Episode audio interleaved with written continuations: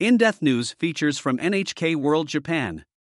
Hiroshima A bomb survivor hopes G7 supports world free of nuclear weapons. This year's Group of Seven Leaders Summit was held in May in Hiroshima, a Japanese city devastated by a World War II atomic bombing.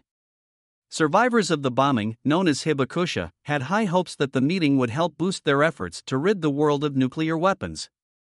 Among them was 86 year old Mori Shigeaki, who embraced U.S. President Barack Obama in 2016 when he visited the city. Mori's life changed forever on that fateful day of August 6, 1945. He had no idea he would go on to become one of the most prominent of the Hibakusha. He also did not expect to begin a lifelong connection with the families of a group of American prisoners of war who died in the bombing. Mori was eight when the atomic bomb exploded over Hiroshima. He was 2.5 kilometers from the hypocenter. The blast hurled him through the air and into a nearby river. Miraculously, Mori suffered no major injuries. But he never forgot what he saw. There was a young woman using both hands to keep her organs from falling out. She was trying to get to the hospital, Mori recalls. In the mid 1970s, NHK requested illustrations from the survivors in order to leave a legacy for future generations. Mori searched his memory to come up with images. At the age of 38, he began an investigation into the damage the bomb caused.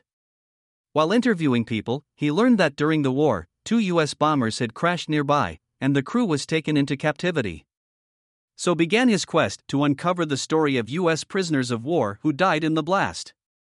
Among the illustrations NHK collected were images of dead American POWs. One of the bodies had been found in the school Mori attended. Hearing this made him realize that he too could have died. Mori says he saw the POWs as fellow human beings, not as enemies. He then began a search for their families. Over the following decades, Mori combed through stacks of documents and interviewed hundreds of people. He eventually tracked down the surviving relatives of the POWs and shared with them the story of their deaths. As a person who survived the devastation, I think that I have contributed to peace in some small way by being able to bring closure to the surviving relatives of the dead American POWs, he said. Once the families agreed, Mori was able to register the POWs as atomic bomb victims. Then, using his own money, he built a memorial for them. Mori says that over the years he has exchanged more than 100 letters with the families. Obama's visit changed Mori's life. In May 2016, then US President Barack Obama touched on Mori's activities in his speech in Hiroshima.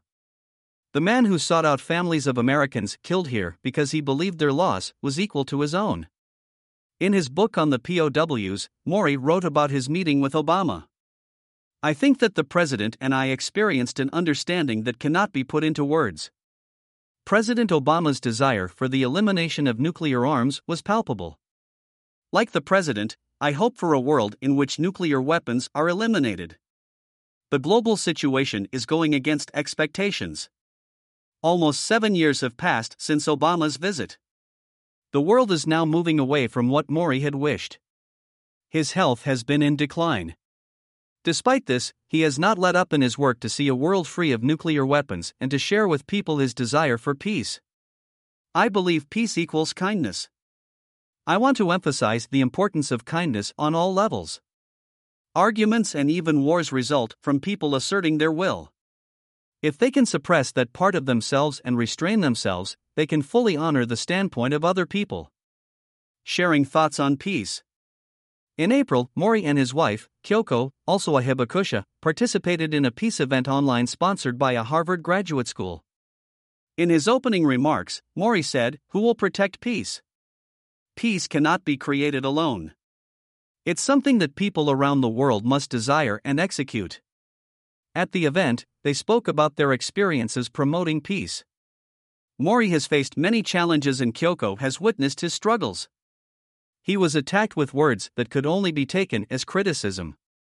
The two of us have stood together side by side with the feeling that we had no enemies or friends. Mori concluded with an appeal to the young people in Attadance. His hope was that his words would instill in them a belief that the most important thing is to listen to people who may have different values. If you are a human being, what is right? How should you think as a human being, as an enemy or ally? As a human being, I want people to think and act based on whether they are right or not. One student said, His words made me realize how we should all think about peace with empathy and how we can eliminate war, given the current situation of wars around the world. Mori's desire for peace has only grown stronger over the years. He has also kept in touch with the families of the POWs and other survivors.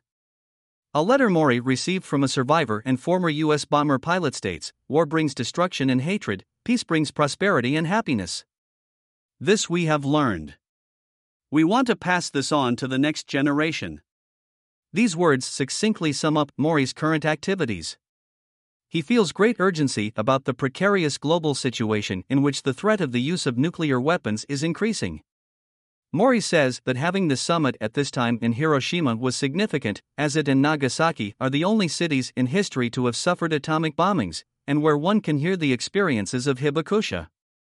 As an atomic bomb survivor, Mori is holding out hope that the world leaders will declare the abolition of nuclear weapons and that they will never again be used.